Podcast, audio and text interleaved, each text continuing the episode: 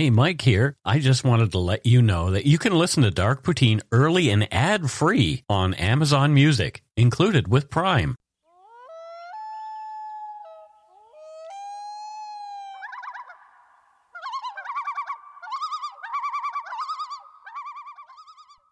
Welcome back to Dark Poutine. I am Mike Brown, and that is Matthew Stockton. No, that was Loons. No, loons first, yes, but us second. Yeah. Hello, everybody. How are you? You sound like you are still not well. It's a week later, and I am still ill. Oh my goodness! So you bring you keep bringing the lurgy to my house. I think we're playing Russian roulette at this point. The show must go on. Well, I don't. Well, if I get sick, I don't know if that's going to be the thing.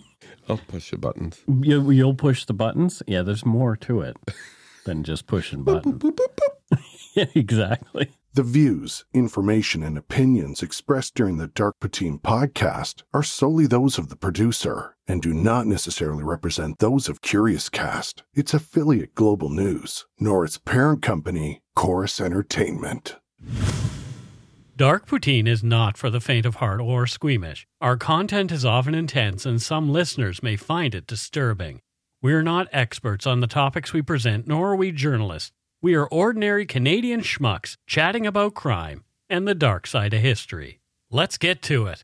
Put on your toque, grab yourself a double double and a Nanaimo bar. It's time to scarf down some dark poutine. You are responsible for obtaining and maintaining at your own cost all equipment needed to listen to dark poutine. Dark poutine can be addictive. Side effects may include, but not be limited to, pausing and questioning the system, elevated heart rate, pondering humanity, odd looks from colleagues as you laugh out loud at work, family members not into true crime worrying about you, Positive side effects may include some perspectives and opinions that you disagree with, as well as some wokeness and empathy. If you don't think dark poutine is for you, consult your doctor immediately.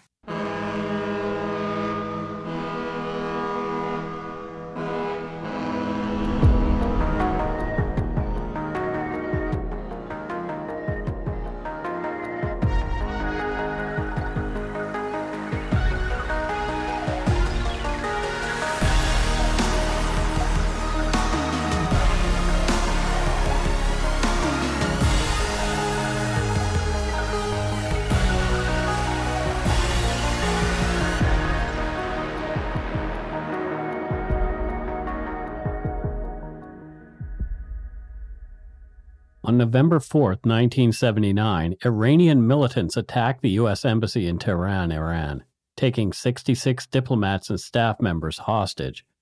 Remarkably, six diplomats managed to slip away unnoticed.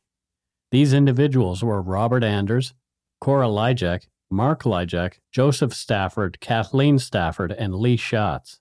Schatz sought refuge at the Swedish embassy while the others went to the British embassy. However, upon nearing the embassy, they encountered a large group of protesters obstructing their path. Consequently, they decided to take shelter at Anders' residence and devised their next steps. After six harrowing days, the six American diplomats sought refuge at the Canadian embassy. The Canadian ambassador to Iran, Ken Taylor, and his team provided the American diplomats shelter and false Canadian passports. The Canadian government played a critical role in the mission to rescue them. The then Canadian Prime Minister, Joe Clark, approved the operation and fully supported Ambassador Taylor and his team. The rescue mission, known as the Canadian Caper, involved the creation of a fake movie production company called Studio Six and the production of a fake science fiction film called Argo. The Canadian embassy staff, along with the American diplomats, managed to escape from Iran using a combination of air travel and ground transportation. They were safely evacuated from Iran on January 29, 1980. The role played by Canada in the hostage crisis was highly appreciated by the U.S. government and earned Canada international recognition for helping resolve the crisis. This is Dark Poutine, episode 267 The Canadian Caper Canada's Role in the Iran Hostage Crisis. The Iran hostage crisis is the first extended news story that I can recall being interested in. I was just nine years old at the time, and it significantly impacted me. My family used to watch ABC News Tonight with news anchor Frank Reynolds with reports from Barbara Walters and Sam Donaldson. I remember Dad being particularly upset by the events as American hostages were paraded blindfolded and taken to various locations where they were held captive for 444 days. We had no idea at the time that behind the scenes, Ken Taylor and the Canadian government were hiding six other Americans and working on a creative plan to help smuggle them out of Iran. Before getting into the escape, let's set the stage with some of Iran's complex history leading up to the hostage crisis.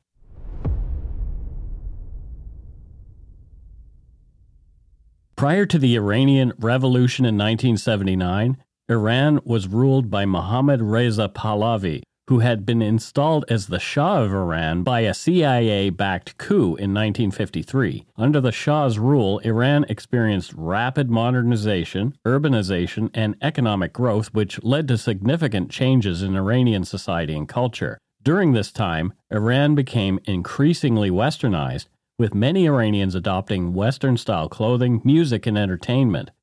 The country also experienced a period of economic prosperity with the development of industries such as oil, petrochemicals, and automobiles, which led to the growth of the Iranian middle class. Let's talk about oil for a minute. Okay, let's. because surprise, surprise. Yeah. That will, that's what was really behind um, this U.S. led and UK participated mm-hmm. uh, coup. Ah, yeah. It, this was actually the first coup that the CIA instigated against a democratically elected government. Oh, wow. It was called Operation Ajax. Mm-hmm. Um, it was joint venture between the UK and the USA the Iranian Prime Minister Mossadegh at the time yep. was making moves to nationalize the oil industry. Oh no. Yeah, which at the time was almost completely run by British Petroleum, which, to give them their dues, are the ones that went with the technology and found the oil in the first place. Sure, sure. Right. Yeah. But this was a massive threat to the BP company, mm-hmm. to profits, to shareholders. And not only that, the, the British um, Royal Navy was highly dependent on the oil from Iran. Okay. And so losing it would have actually been a threat to the global dominance of their British Navy. Wow. Right. So a lot of implications. Mm-hmm. I mean, there is always a reason why a, a, dictator is installed. And it's almost always oil. Have you found that? It's well, almost always oil. It is it, lately. yep. There's a resource. Well, that, lately from the last few hundred years. Yeah. um, and, you know, for the Americans, you know, Iran, when you look at a map, Iran's right next to the Soviet Union, right? Mm-hmm. And there was concern about the spread of communism and the influence of, of Soviet Russia. Um, on the Middle East and on that oil. We're seeing all that again today, aren't yeah, we? Yeah. yeah. So to this day, for detractors of the West in, in Iran, America is called the Great Satan. And the UK, I kind of find it kind of cute, is called the Little Satan. The Little Satan. Oi, I don't want to be the Little Satan. I'm Michael Caine. However, despite all its apparent benefits, the Shah's regime was also characterized by political repression, censorship, widespread corruption, and inequality. Particularly brutal was the Shah's Savak, Iran's secret police and intelligence agency during the rule of the Shah from 1957 to 1979. Savak was established with the assistance of the U.S. Central Intelligence Agency, the CIA, and Israel's Mossad to maintain the Shah's grip on power and suppress political dissent.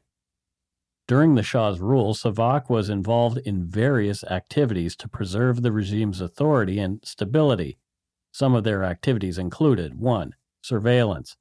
Savak conducted extensive domestic and foreign surveillance to gather intelligence on potential threats to the regime. This included monitoring the activities of Iranian citizens, opposition groups, and foreign diplomats. 2. Censorship. Savak played a key role in suppressing free speech and controlling the flow of information within Iran. They monitored and censored media outlets, including newspapers, radio, and television, to ensure that only pro regime messages were disseminated. 3. Suppression of dissent. Savak targeted political dissidents, opposition groups, and critics of the Shah's regime. They arrested and detained and interrogated individuals deemed a threat to the regime, often using brutal methods and torture. 4. Infiltration. Savak agents infiltrated various political, religious, and social groups in Iran to gather information and disrupt opposition activities. This included infiltrating universities, labor unions, and religious institutions. 5. Assassinations and kidnappings. In some cases, Savak targeted assassinations and kidnappings of key opposition figures within Iran and abroad. Savak's activities were criticized for their human rights abuses and lack of transparency. The organization became a symbol of the Shah's oppressive regime. Its brutal tactics contributed to the growing discontent among the Iranian population, and after the revolution, Savak was disbanded and replaced by the Islamic Republic of Iran's intelligence agencies. The Shah's close alliance with the United States, which provided military and economic support to his regime, was deeply unpopular among many Iranians who resented foreign influence in their country in addition, some of the Shah's policies, such as land reforms, secularization, and modernization, eroded traditional Iranian culture and values. In the late 1970s, opposition to the Shah's regime grew increasingly vocal and militant. The opposition movement was led by Ayatollah Ruhollah Khomeini, a religious leader whom the Shah had exiled in the 1960s. Although there was already much unrest in the country, the mass protests in January 1978 were often seen as the symbolic beginning of the Iranian Revolution. The protests in the Qom were significant because they represented a convergence of opposition forces from different segments of Iranian society, including leftists, nationalists, religious leaders, and students. They also signaled the beginning of a broader popular movement that would eventually topple the Shah's regime and establish the Islamic Republic under the leadership of Ayatollah Khomeini. Moreover, the protests in the Qom were followed by similar demonstrations in other cities across Iran, which helped to galvanize widespread opposition to the Shah's rule and set the stage for the revolution proper. For the next year, things escalated. And as the protests continued, the demands of the opposition movement grew more radical, with many calling for overthrowing the Shah's regime and establishing a new political and social system based on Islamic principles. Finally, in December 1978, millions of Iranians protested all over the country, demanding the removal of the Shah and return of Ayatollah Khomeini. Exiled in Paris, Khomeini formed the Revolutionary Council to coordinate his transition to power. Iran became a dangerous place for the Shah, whose grip on power was lost. He had also become ill, suffering from an aggressive form of lymphatic cancer. Under the pretense of a vacation on January 16, 1979, the Shah and his family departed Iran for Egypt so he could undergo medical treatment. Before leaving, the Shah entrusted Iran to the care of Prime Minister Bakhtiar, saying, quote, I leave Iran in your hands and in God's he never returned. The Shah's departure paved the way for the triumphant return of Ayatollah Khomeini, who came back on February 1, 1979, and was celebrated by what is estimated to be millions who flooded the streets of Tehran. Three days later, Khomeini appointed Mehdi Bazargan as the prime minister of an interim government. Bakhtiar insisted that he remained the head of the only legitimate Iranian government and announced a countrywide curfew and martial law. Khomeini ordered his followers to ignore the curfew and rise up in a national revolution. Under pressure from the masses, the armed forces declared neutrality, and the remnants of the Shah's government collapsed. Bakhtiar quickly fled Iran for France. He was assassinated there in 1991 by Iranian agents. On February 14, 1979, the U.S. Embassy in Tehran was first attacked by crowds, resulting in embassy staff initially surrendering. However, the protesters were later ousted by order of Iran's acting foreign minister, Ibrahim Yazdi. On March 8, tens of thousands of Iranian women protested in Tehran on International Women's Day opposing mandatory veiling. This significant event reflected the growing opposition to the government's imposition of strict Islamic laws and its impact on women's rights. From March 30th to the 31st, Iranians participated in a national referendum that proposed whether Iran should become an Islamic republic, which received near unanimous support despite offering no alternative options. On May 5th, the Islamic Revolutionary Guard Corps was established by a decree issued by Ayatollah Khomeini, further solidifying the regime's power and control. On August 3rd, Iranians voted in nationwide elections for the Assembly of Experts, a clerical dominated body empowered to finalize the draft constitution. However, the election was marred by boycotts by leftist, nationalist, and some Islamist factions, resulting in low voter turnout. On October 14th, the Assembly of Experts approved a draft new constitution that enshrined Khomeini's innovative doctrine of Velayat e Faqih. Bless you. Yeah, exactly. Which translates roughly into guardianship of the Islamic jurist. So, in, essentially, it makes the leader of the country, who is a religious leader, the final say in everything that happens there. So, a- so it was the creation of a theocracy. Yes. And it accords ultimate authority to that religious leader, cementing the Islamic Republic's political and social order, which hmm. is still in power today. Living in a theocracy would be hell. I think so too. Yeah, oddly, many people in the West actually think we should be living in a, in a Christian theocracy, which would be just as horrible as any other religious theocracy. I agree. I mean, we're, we're seeing what's happening in the US right now with different states have different values, Yeah. and we're seeing some really yucky things start to happen. I mean, I don't know how I. You know, I haven't really thought about this too much, but just the other day, Florida approved the death penalty for people who are pedophiles who brutally assault children. hmm So it's not even for murder anymore. Now Okay. the, the death penalty b- will be for someone who sexually assaults a child. And a lot of people on the face of that will say, okay, good. But, uh, you know, break it down. Think about it. And it's just a. Before you know it, Mm-hmm. Mark my words, somebody will be found helping a woman get an abortion, Yeah. be charged with murder, and be get the death penalty. Yeah. Um, technically, on paper, Mike, we live in a theocracy. Well, we do. Well, the queen is the head of state, but also oh, the queen, the king is the head of state, but also the head of the Head of the church. head of the church. Yeah. But um, it's a constitutional democracy, luckily. Luckily.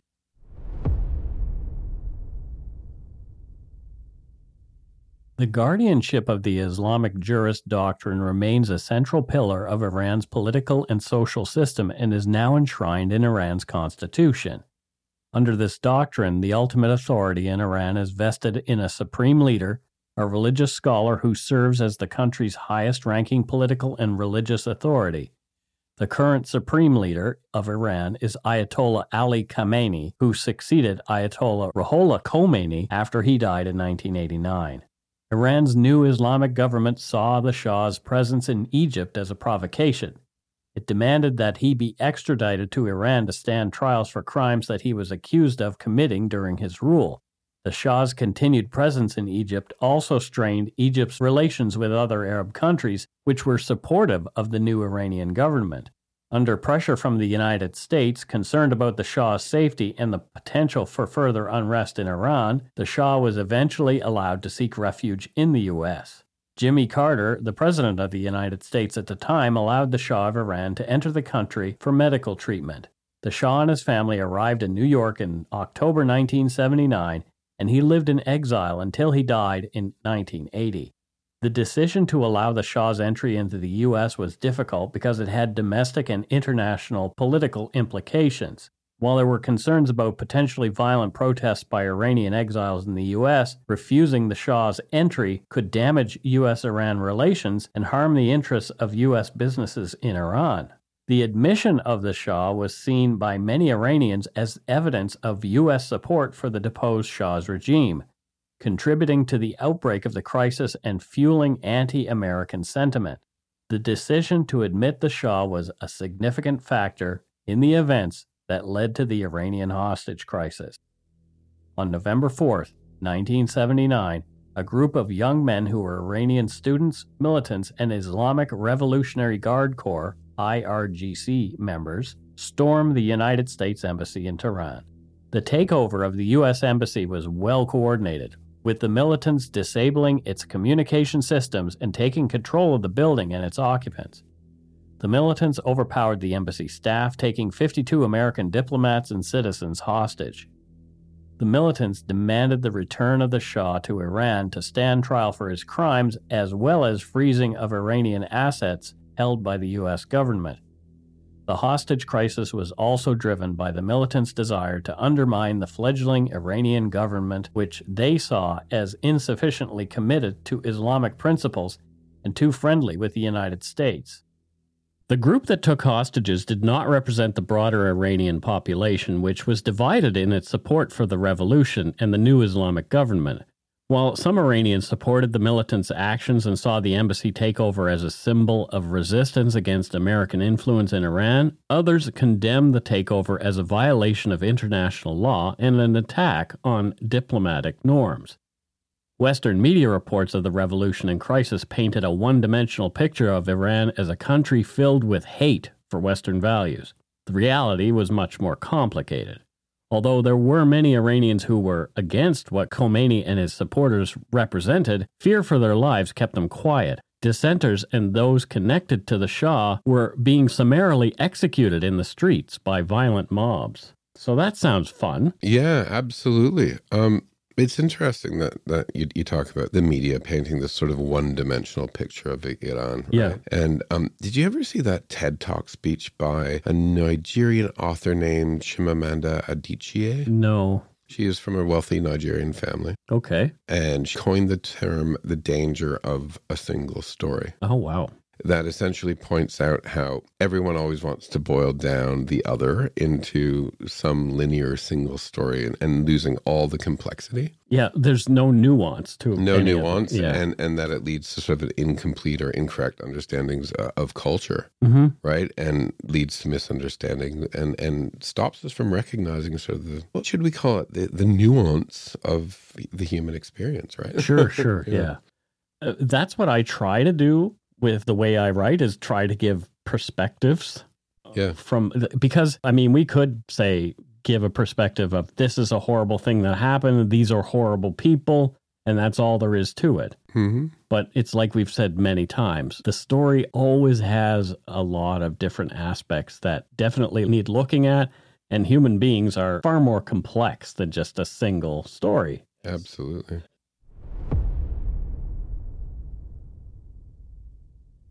The events of the Iran hostage crisis planted seeds of deep fear and mistrust of Middle Easterners in an entire generation of North Americans and Western Europeans that still persists today, facilitated by groups with names like Al Qaeda and ISIS, but particularly since the terrorist attacks of 9 11 in 2001.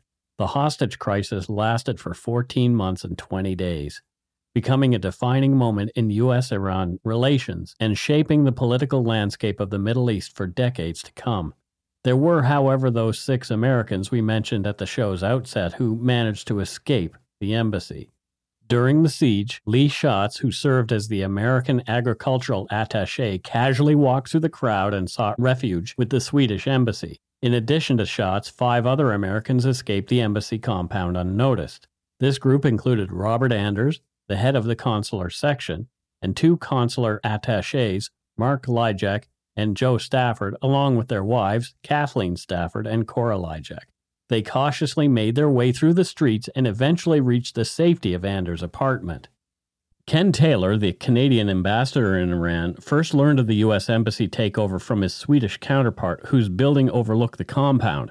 Taylor promptly informed the Canadian government in Ottawa. Four days later, John Sheardown, Taylor's chief immigration officer, received a surprising phone call from Bob Anders. Anders explained the situation and asked if he and his group could be given shelter within the next few days. Sheardown promised to consult the ambassador, but he reportedly asked, Why didn't you call sooner? Of course we can take you in. Count on us. Yeah, I think no surprise there, right? Mm-hmm, I yeah. mean, Ken and the US were neighbors. Right. And we shared back then probably much of the same values. Maybe there's been a slight divergence of, of recent years in Mhm. terms of Yep. uh, national Sure. identity and, and and values of, of the countries as a whole. We're each other's biggest trading partners. But I think more importantly, Mike, is most Americans know a Canadian and most Canadians know American. We're actually truly neighbors, like cousins. My grandmother was actually American, Right. Right? Born in Detroit, Mm-hmm. Detroit City, Yeah. right? There's just a lot of connections, and I think historically we've always been friends. Yeah, and hopefully it stays that way. Ken Taylor wasted no time in agreeing to provide shelter for the Americans. Due to the danger of housing the Americans at the Canadian Chancery in downtown Tehran, it was determined that it would be better to split up the group. Sheardown would take three escapees to his house, while Taylor would house the others at the official residence. They were described to staff as Canadian tourists visiting Iran. Taylor immediately began drafting a cable to inform the Canadian government of the situation. Ken Taylor had previously served as the head of Canada's Trade Commissioner Service. He had organized the evacuation of 850 Canadians from Iran in January 1979 when it became apparent that the Shah's regime was collapsing. After Taylor's telegram informing the Canadian government of the situation, there was a frenzy of consultation in the Department of External Affairs. Michael Shenstone, the Bureau for African and Middle Eastern Affairs Director General, quickly agreed that Canada had a duty to shelter the fugitives. Allan Gotlieb, the Undersecretary, also concurred despite the risk to Canadians and Canadian property. The decision to shelter the Americans was made due to the danger they faced, and there was no alternative but to provide them with protection. Prime Minister Joe Clark was briefed on the situation and he gave his immediate go ahead for Taylor to act. Taylor was told that knowledge of the situation would be kept on a strict, quote, need to know basis. Helping the Americans was not the only way the Canadian embassy in Iran assisted Westerners at the time. They also extended their assistance to any foreign journalists in Tehran who might encounter issues with the volatile revolutionaries. Despite the growing danger to the lives of the dissenters and Westerners in the country, Ken Taylor continued to carry out his duties as a diplomat. He remained helpful to the United States by acting as a communication channel between Bruce Laingen, the U.S. Charge d'Affaires, and Washington, scouting potential helicopter landing spots and transmitting messages for two undercover CIA agents. The tension mounted among the hostages as the story began to leak, leading Taylor to order the shredding of embassy documents. The situation remained precarious for the Americans and their Canadian hosts who worried about Iranian authorities discovering the Americans. During the Islamic mob's siege on the U.S. Embassy, the Americans had hastily destroyed and concealed as much equipment and sensitive documents as possible, focusing on personnel records. They knew the Iranians were desperate to reconstruct any available information to verify their list of hostages. The militants were even working to reassemble some of the shredded documents. It could be just a matter of time before they figured out some Americans had escaped. Only a timely exit would ensure everyone's safety. Despite these concerns, the Canadian government continued to support Taylor's efforts to protect the Americans. A creative plan was concocted to get the six American escapees safely and secretly out of Tehran and home to their families. More after a quick break.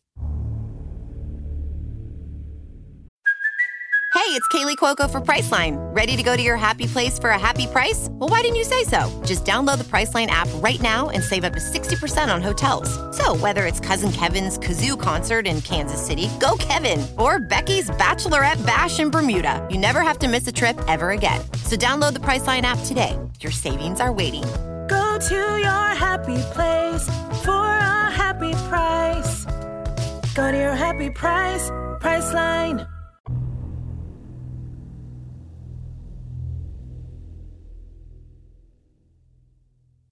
And we are back. Matthew, thoughts so far? I was just thinking about the beginning of the episode, and it really shows about how history isn't linear, you know? I mean, this is a fascinating story about how, how Canada helped the Americans escape. Mm-hmm. But just all that background of like the decades that sort of led up to this sort of, sort of situation, you know? Right. And it really sort of goes to show that you can't reduce history to this simple narrative of good versus evil or heroes versus villains. Right? No.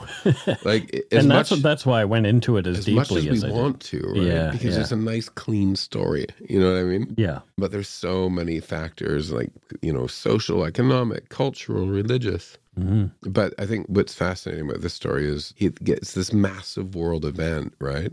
hmm But in the end, what, what's it about? It's about humans, Yeah. right? And and this is about trying to save the lives of a few people. Do you remember this? Do you remember the the hostage crisis at all? No, I would Oh, have wow. been 79. Yep. You Oh. would have been nine. I would have been nine. Yeah. Don't think I remember it really. See, I remember it very distinctly because because of I think it was my father's reaction to it was very strong. Like he was fearful, you Hmm. know, of what he was seeing on TV and and disgusted by it.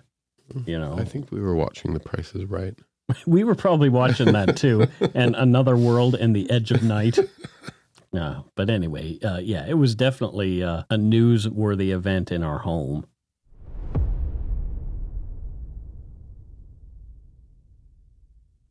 Ken Taylor and his group came up with four possible escape strategies.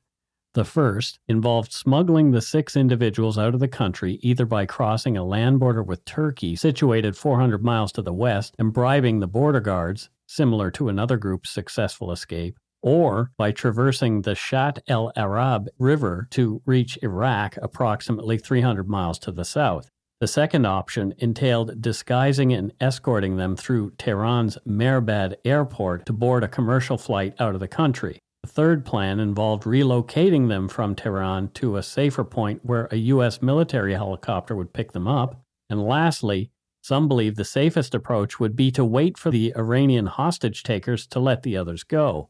But who knows when that would happen? By the end of November 1979, only two of the four escape options were still being considered.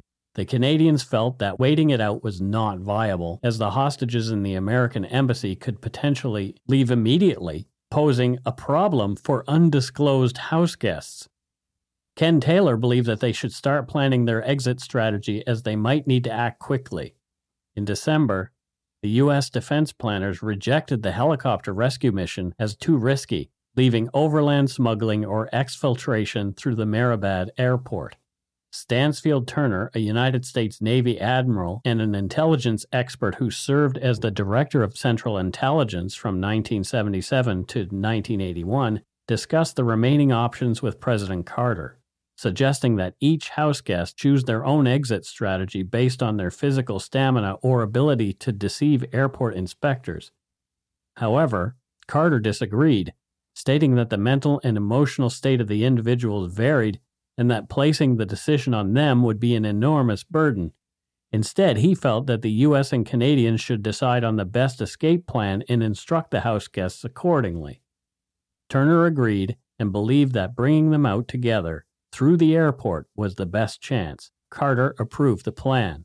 In an extraordinary move to save the lives of the six Americans, with the approval of conservative Prime Minister Joe Clark, a secret order in council was passed, and Canadian passports were created to be issued in the ruse to help in the escape. In the documentary Our Man in Tehran, based on Robert Wright's book of the same name, Flora MacDonald, then Canadian Secretary of State for External Affairs, admitted that her hands shook as she signed the six passports with fake identities for the Americans. The six passports were sent to the CIA in Langley, who stamped them with fake Iranian visas. But when the documents arrived in Tehran, Ken Taylor's team noticed that the dates were created using the Western calendar rather than the one used by the Iranians.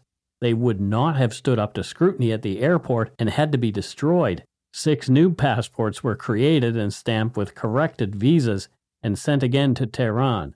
The CIA's involvement in the escape plan included creating a complex cover story. Heading up the planning for the CIA was Tony Mendez, a technical operations officer specializing in covert operations, particularly in disguises, false identities, and the creation of cover stories. Tony Mendez and his team needed to create a convincing cover story, allowing the six American diplomats to pose as a Canadian film crew scouting locations in Iran. To accomplish this, Mendez set up a fake production company in Hollywood called Studio Six Productions, the name was inspired by the six American diplomats they were trying to rescue. The team developed a script for a fictitious science fiction movie called Argo, based on an existing screenplay, Lord of Light, adapted from a novel by Roger Zelazny. They created storyboards, posters, and advertisements for the movie, making the project appear to be in active development. The team even took out ads in trade publications like Variety and hosted a press event to promote the fake film. That's kind of cool, actually. It is being in marketing. Mm-hmm. I, I was like, I want to, I want to know who they hired to like make the advertising. Mm-hmm. Yeah. Right. And I was just thinking, oh, it'd be so cool. Imagine if like the CIA or MI5 or CSIS came to me and was like, we have a secret job for you to do. Yeah. Make fake advertising for a movie. Right. Yeah. But then I looked into it and it seems like the CIA themselves made it, which pisses me off because everyone thinks they can do marketing. Yeah. See, the, the Canadians didn't think that they needed to do all this stuff. Uh, the Canadian diplomats felt like, okay, we've given them Canadian passports. We could just walk no, out you gotta the- you gotta spin that story. yeah, yeah. The Americans love love a little bit of spin, don't they? Do you think this Lord of Light Yeah. screenplay was so bad that they they knew that it was never going to be made? So Oh, I don't know. Maybe they bought the Lord of Light screenplay. I don't know. maybe it would have been a really good movie. it could have been. I doubt it. I bet it was crap. it was probably crap. To lend credibility to the cover story, Mendez enlisted the help of John Chambers, an accomplished Hollywood makeup artist and a well connected industry insider. Chambers had previously worked with the CIA on various projects, and his extensive network of contacts in the film industry provided invaluable in making the fake production company appear legitimate. Studio 6 Productions seemed like a genuine movie studio with Chambers' assistance, and the cover story became more believable. But the heat was on. On January 19, 1980, Pat Taylor, Ken Taylor's wife, was shocked to receive a phone call at their residence with the caller asking to speak to one of the Staffords. Someone had leaked their presence at the Taylors' home. It became evident that delaying any further would only heighten the risk. Consequently, two days later, the commencement of the exfiltration was set to begin. However, before the operation could proceed, Ken Taylor was informed that the Americans wanted their own escort officer present, Tony Mendez, resulting in another possibly fatal delay. On January 25th, Tony Mendez and another CIA officer arrived in Tehran, posing as additional members of the fabricated film company. Mendez met with the six American diplomats hiding in Canadian embassy staff's homes. He briefed them on the plan and provided them with fake identities, documents, and cover stories to memorize so they could confidently answer any questions they might face at the airport. The day of the rescue operation was January 27, 1980. Tony Mendez and the six American diplomats prepared to leave Iran and head to Tehran's Mehrabad airport. At Mehrabad airport, the group faced multiple security checkpoints, including passport control and luggage checks.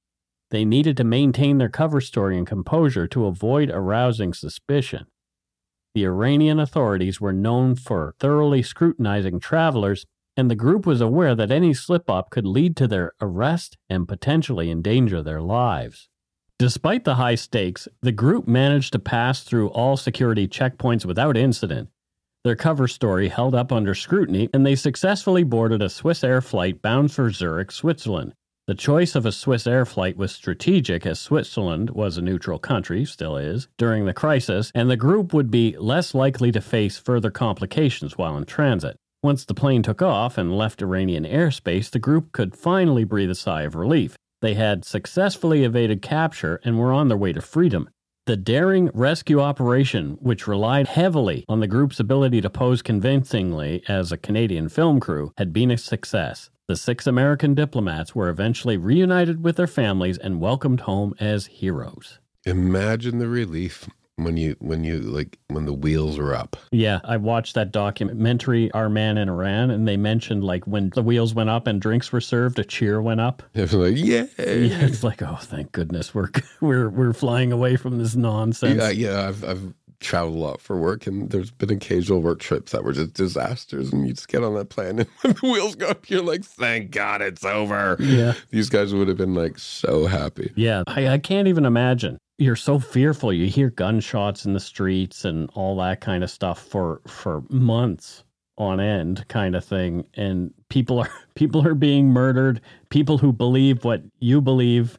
You're seeing a video of them being paraded around with blindfolds on and, and that kind of thing. I mean, they're people you know and people Yeah. you've worked with. You know that guy in the blindfold. Yeah, That's so crazy.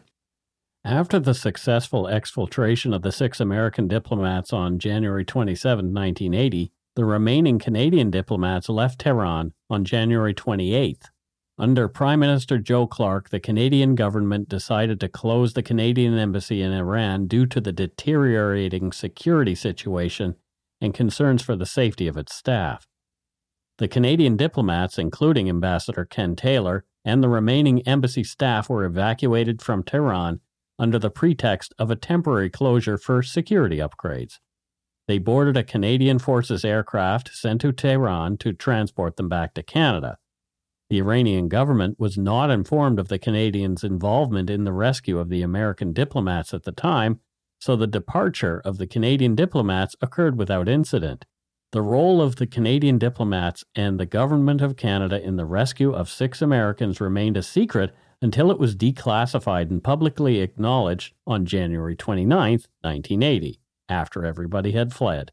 During a press conference held on January 29th in Ottawa, then Prime Minister Joe Clark spoke about the Canadian caper.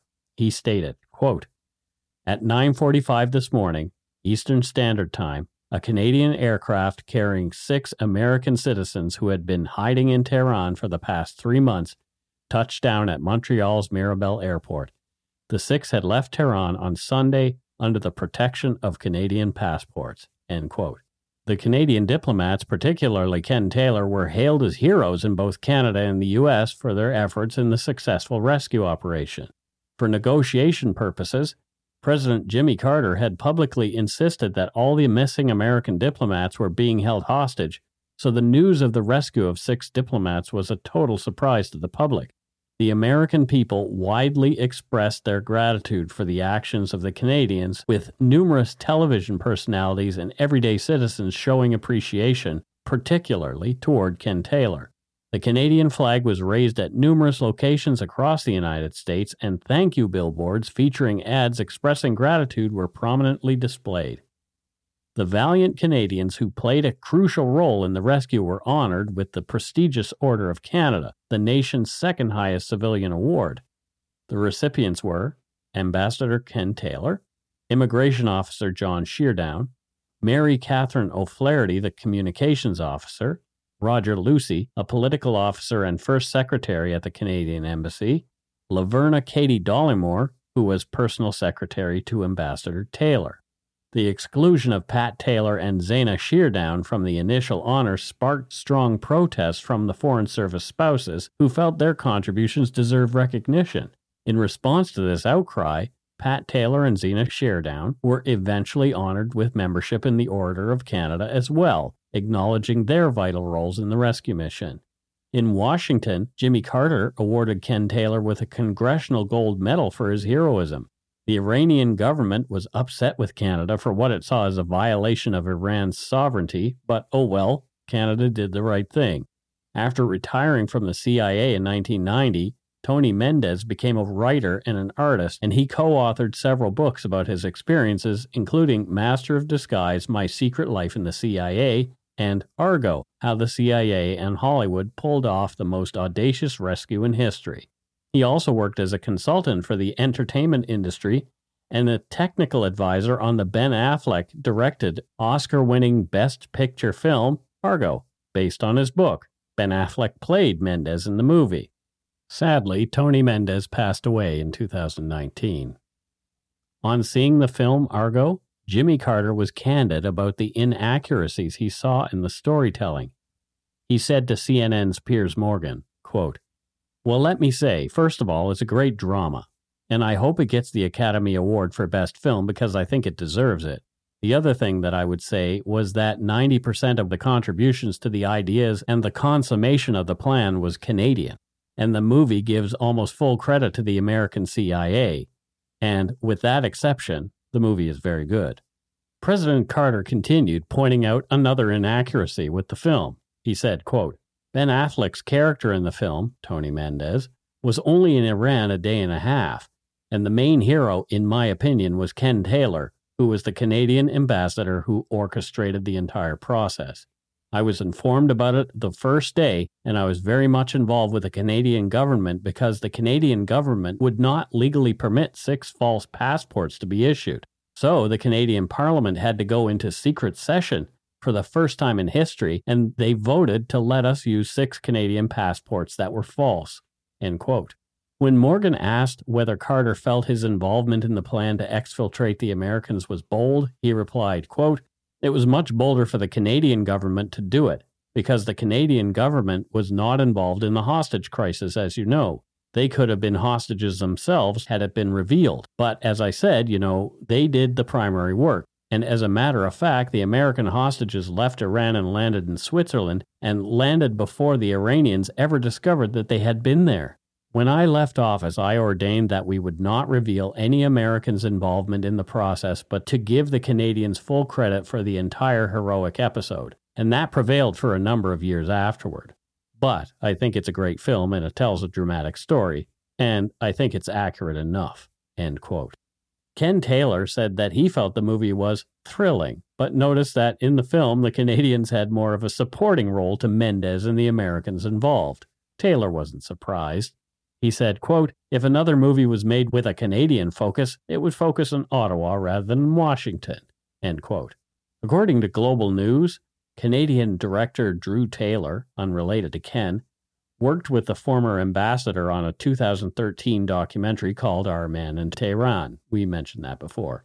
Drew Taylor referred to Ken Taylor's true efforts. Quote, We did a whole documentary on it and didn't even get everything that we would have wanted to cover in it into an hour and a half, Drew Taylor told Global News. He did a lot of amazing things, along with a lot of other people, including his wife Pat. The Toronto based director said that he was honored to be able to tell the accurate account of Ken Taylor's actions.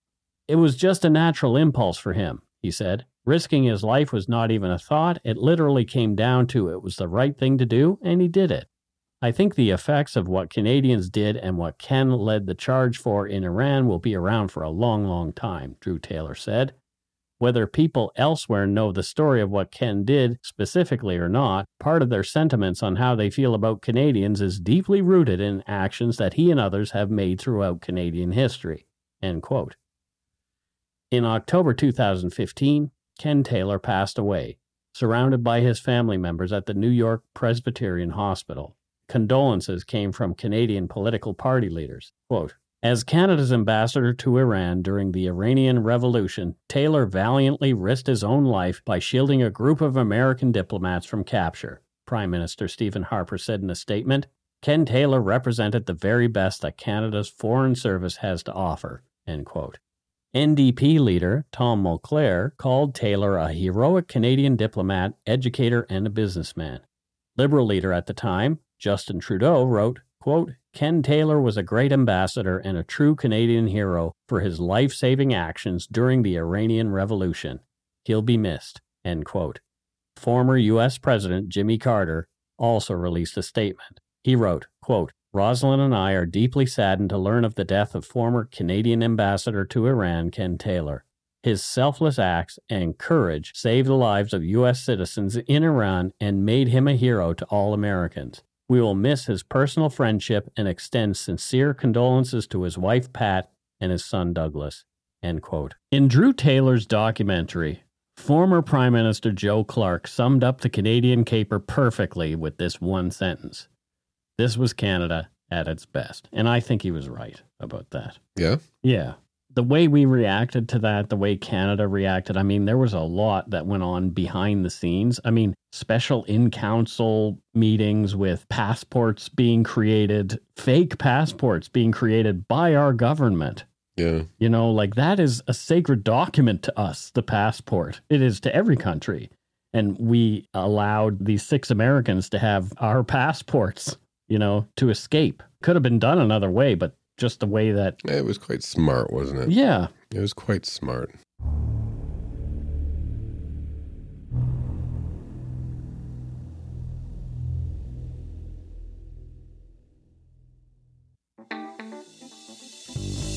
That's right. It's time for voicemails. You can leave us a message at 1 877 327 5786 or 1 877 DARK PTN. We'd love to hear from you. Let's see who called us this week. Alrighty, it is time for some voicemails. Uh, yeah, we've got a few this week. Let's have a listen. Some people have sent some interesting things. So, hi, this is Leanne calling from the Boston Common. I listen to your podcast a lot, and I am here waiting to get on my bus to go run the Boston Marathon your episodes have got me through many miles and kilometers of training that I've done to get here. Four months ago, I was in a coma and was able to get my health back just enough so that I can make it to the start line here today. I'm from Rouyn-Noranda, Quebec, and my husband was born and lived in Chapais until he was eight years old. So it was really nice hearing your story about the Chicago fire. Some of his family members had been there but left before the fire started. Anyway, uh, vachier dans ta Bye. uh, so the uh, Boston Marathon, y- you actually have to qualify for that. You can't just show up and run. So that's pretty. That's a pretty cool accomplishment. And recently, I've been watching some documentaries on the Boston bombing, which you know I hate to bring things down to there, but whenever I think about the Boston Marathon now, I have to kind of think about that incident as well. Mm.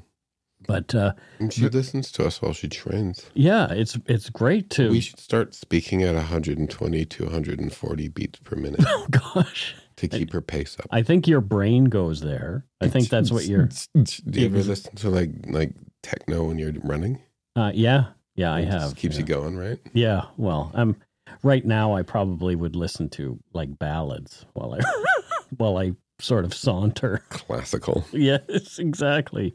But uh, she's in, she was in a coma just months ago. That's quite an accomplishment from coma to Boston Marathon. That's really cool, don't you think? I'm trying to think of something that rhymes with coma. Um, Coma to way to go, MoMA. okay. No, that's great. Like that's I mean, if you're in that sort of situation, like that's extra extra devotion to you know what I mean? oh, absolutely. That's yeah, incredible. but it's like you you got something that you're working toward. Yeah. Yeah. Yeah. Have you ever been in a coma? I have not been in. Well, I've been in self and drug induced sort of comas, Okay. but uh, you know, Not a coma coma. not a coma coma. No. Um, here's another one. Let's have a listen to this one. Hi, guys. One of the reasons I'm finally calling in is to help you pronounce my name. I'm Jen Hesse, like Jesse, but with an H, calling from Everett. But the reason I decided that now is the time is I heard you emphasize Canada when speaking of anti Chinese sentiment historically and leaned into into other marginalized groups when we're talking about the same time period in the United States. I want to be sure that we aren't putting blinders to the anti Chinese sentiment that existed here too. In the 19th century, rising to the 1882 Chinese Exclusion Act, anti Chinese sentiment in the US was just as bad as it was in Canada. We had a large number of Chinese immigrants build our entire West Coast, particularly in California. They were then exported rather forcibly back to China as soon as the work was done. One of my students a few years back is a descendant of one of those workers and helped me understand the intensity of this racism and impact in his recent family history. His parents were one of the first ones back here. Your pic- the picture you described in this week's episode, it's a woman in the opium pipe, sounds like those from history books back when I was in school in the 80s and 90s. Back then, of course, those books and the teachers uh, didn't really address the racism that went with those pictures, really just the anti drug lesson. And oh, yes, I remember that fried egg commercial really well. Matthew, I'm so glad you uh, got to use that message against racism instead. Thank you for being the good eggs you are. Now go shit in your hat and enjoy the rest of your day. Bye. Jen Hesse. Thank you, Jen Hesse. Yeah, one of our uh, Yumber Yarders. Yeah. Yeah. And no, it, and it's interesting. It's um, I actually, you know, I've started working on an episode on Yes. on. Uh, it's taken me a while. Ch- uh, Chinese um, head tax and Yes, I'm Exclusion Act. tapping my watch. Yeah, and um, yeah, you know the story I was telling when it came to the criminalization of, of cannabis. hmm Um, uh, the reason why I talked about different minority groups between Canada and the United States because it, we used different ones for the anti-drug laws at the time. Right. So um, yeah, definitely happened in the states, um, and I'm going to include a little bit of that on that episode. I have to keep promising everyone that I'm going to write this. Well, there you go. that sounds like fun. or not. Or not. I mean, it's it's an interesting topic to dig into. Yeah. Uh, obviously, when I sa- say sounds like fun. sounds like fun, I don't mean excluding Chinese from Canada, no. but uh, yeah, it, it- we're we're aware that uh, it happened in the U.S. as well. In San but Francisco. yeah, or- for sure. Yeah. yeah. All right. And we have one more, and this one Right. looks like it comes to us from Prince Edward Island. PEI. Yeah. Hi, Mike and Matthew. My name's Lacey. I'm calling from Prince Edward Island. Um, I grew up in the country and now I live in the sticks even further. I know Mike has been here. I don't know if Matthew has, but if you haven't, it's a beautiful place to visit. I just listened to your latest podcast and just really enjoy the history you guys bring to it and the wholesomeness that you bring, even in these dark episodes. I just wanted to share a little bit. Like growing up in PEI, we have lots of First Nations communities. Um, when I grew up in school, we had Mi'kmaq classes that we had to take, and it was very helpful to see the light in these dark times, especially now. And it's just very thankful that we got to experience that as children even like at our Christmas concerts, we had to sing songs in Mi'kmaq and learn these things that were so nice to incorporate in our culture, not just French and English songs, which a lot of places did. Um, with the controversies that are now coming out, it is great that the truth needs to be told, but it's also great to hear these wonderful and beautiful traditions. Like in school, we used to have what uh, gatherings, but I can't even think what they're called right now, where we'd have people come in and show us drum ceremonies, show, us dances. We had a ceremony where they invited us to release a rehabilitated eagle, and the chief came and blessed the whole thing. Again, in these dark moments that pop up in history, and now that are being told truthfully, to some extent, obviously it's still being washed, but it is nice that I got to experience these things because I don't know if everyone in Canada has. Anyway, I always have looked forward to listening to your guys' podcast. I don't know if you can guess what I do for a living. Um, obviously, it's not storytelling. I appreciate the shows that you guys bring, the information, no matter how sad, dark, and sometimes there's a little bit of humor. Thanks so much for being there each week to listen to, and can't wait for the next episode. Now go take a shit in your hat. Okay. What does she do for a living? Well, Matthew? she said she moved f- from the country to the sticks, Which is like, that's, which is fantastic. It's like, that is that like you, you lived in the field, now you're in the back 40? yeah, pretty much. You know what I mean? Yep.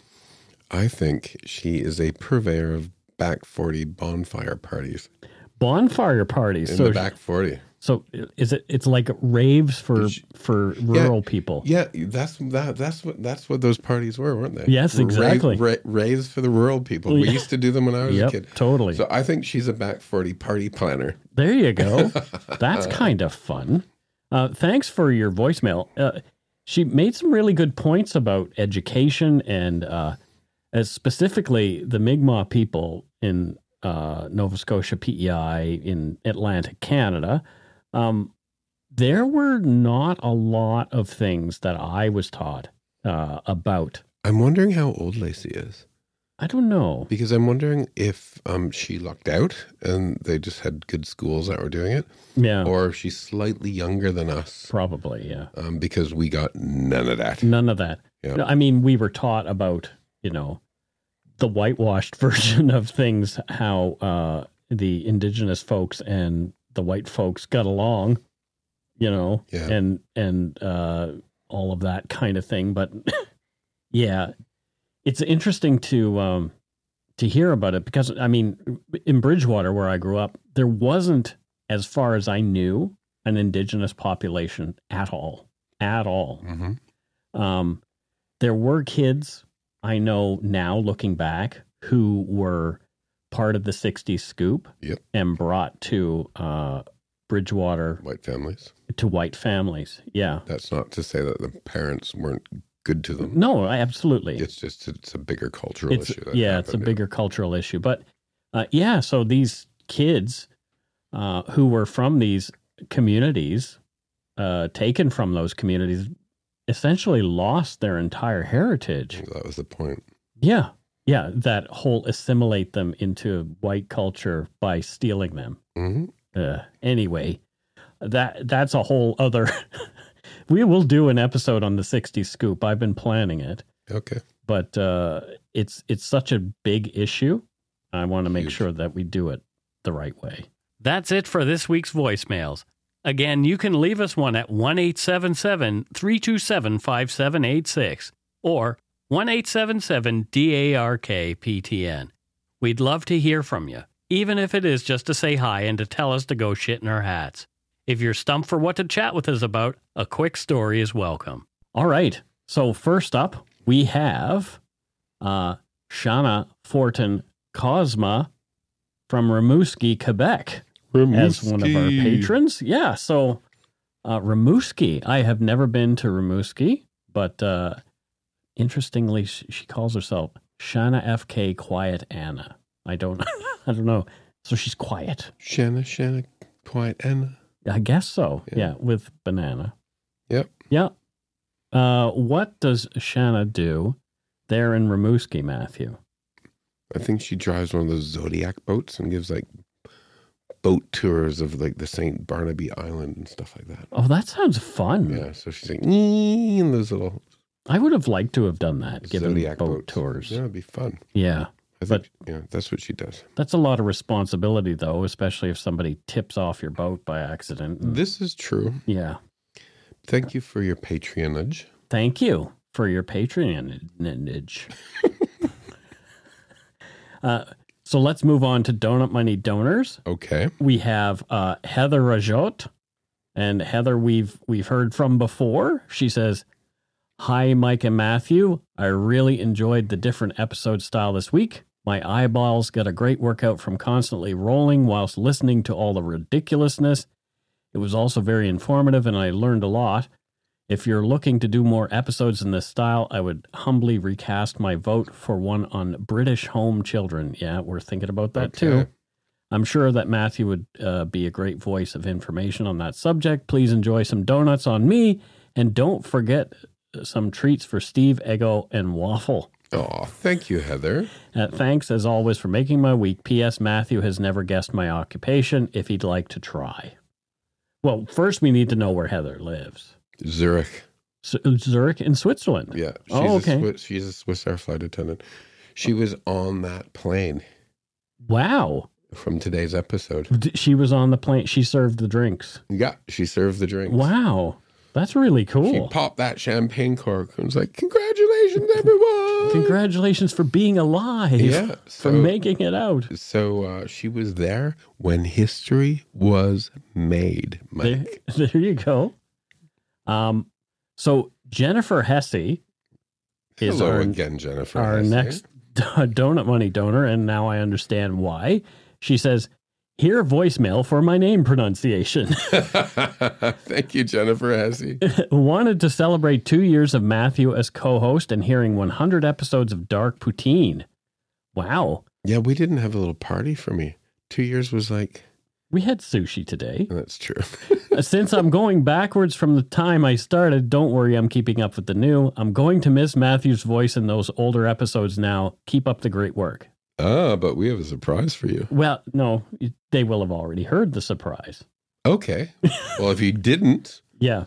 So, yeah. Um, we're so- redoing some of them. some of them we're redoing. And the way I think we want to redo the episodes is we will we'll remove an old episode, but we'll add one by doing one uh, a series.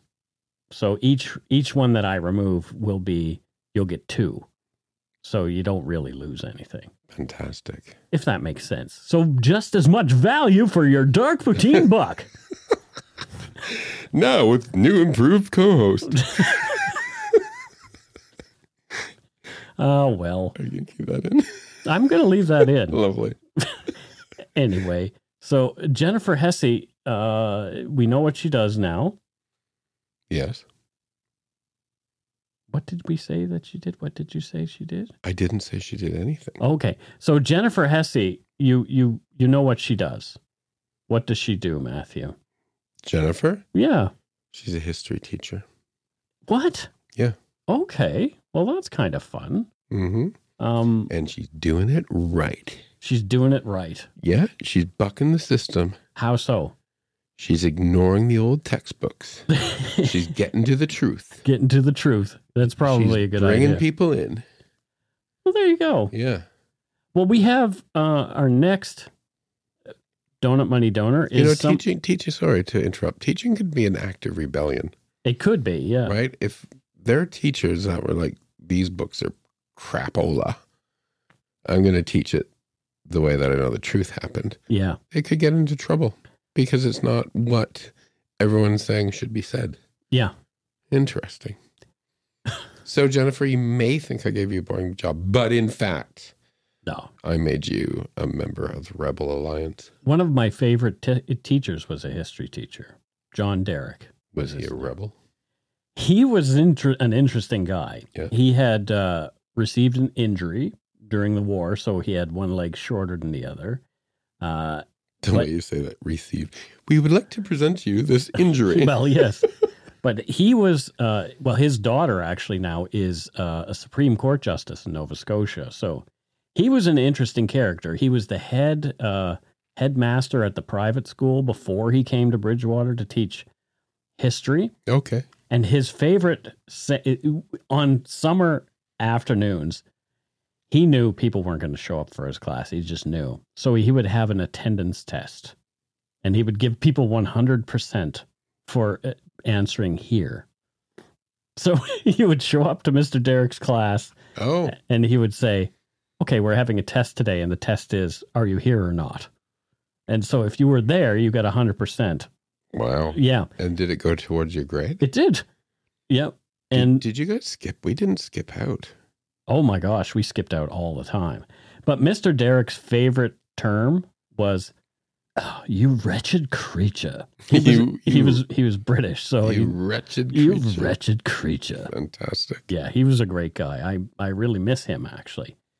Uh, but let's move on to our next donut money donor, and it's somebody we've heard from before, and it's someone local from. Surrey, British Columbia, Manjot Singh. Manjot, it's Yeah. great to hear from you again. Yes, thank you so much. So we've given Manjot a job before. Uh, so what do you think they do, Matthew? I think Manjot designed cycling gear. Cycling gear. Makes you to make you more aerodynamic. Oh, that's really cool. Like Right. uh, like the fairing on a motorcycle, but it's something you wear. Like all your wearables and and Manjot does like a little bit of the, there's tech in the gear to measure heart rate and all that sort of stuff. Are there like neon lights like Tron? There has to be. Just to protect you from getting hit by a car. Oh, okay. Well, there you go. So it's very safety conscious. Safety and speed. Safety and speed. Yeah. Oh, that's very cool. Well, thank you, Manjot. Working with all kinds of polymers and stuff like that. Yeah, I've I always wanted to be able to do uh, make my own costumes. Like I know cosplay is a thing; it is now. But when I was a kid, I used to make my own costumes. I made like a zombie, and I did all kinds of different costumes. But I always wanted uh, a vacuum, uh, I, the c- machine that would make the armor for like uh, a stormtrooper. Because I always wanted to be a stormtrooper. When I was eight, I went to into school one day for the Halloween. You're supposed to dress up. I went in drag Yeah. at eight years old. Good for you. Yep. Yeah. I like doing drag. It's The, fun. one of the reasons why I wanted to do it though hmm is so I could have my mom's lipstick, so I could lipstick people's windows if they didn't give us good candy. Matthew was not a good kid. Anyway, so thank you to all our donut money. Donors. Thank you, guys. Yeah, and uh, patron. Thank you. Thanks to all our patrons and donut money donors, past and present, for your generosity. It helps to keep the show going. You can become a patron of Dark Poutine at patreon.com slash darkpoutine. For a one-time donation, you can send us donut money via PayPal using our email address, darkpoutinepodcast at gmail.com. If you don't already subscribe to the show, it would mean a lot if you did. You can easily find Dark Poutine on Apple Podcasts, Spotify, or wherever you listen to your favorite shows. If you haven't gotten yours yet, my book, Murder, Madness, and Mayhem, is available to order via a link on the Dark Poutine website. And speaking of darkpoutine.com, please check it out for show notes and other cool stuff. We'd appreciate it if you took the time to give Dark Poutine a like or a follow on Facebook and Instagram. Most importantly, thank you for listening and tell your friends about us. Word of mouth is a powerful thing. And that's it for this episode of Dark Poutine. So until next week, don't forget to be a good egg and not a bad apple. Wish me happy anniversary. Happy anniversary, Matthew. Thank you. Bye, everyone. Bye.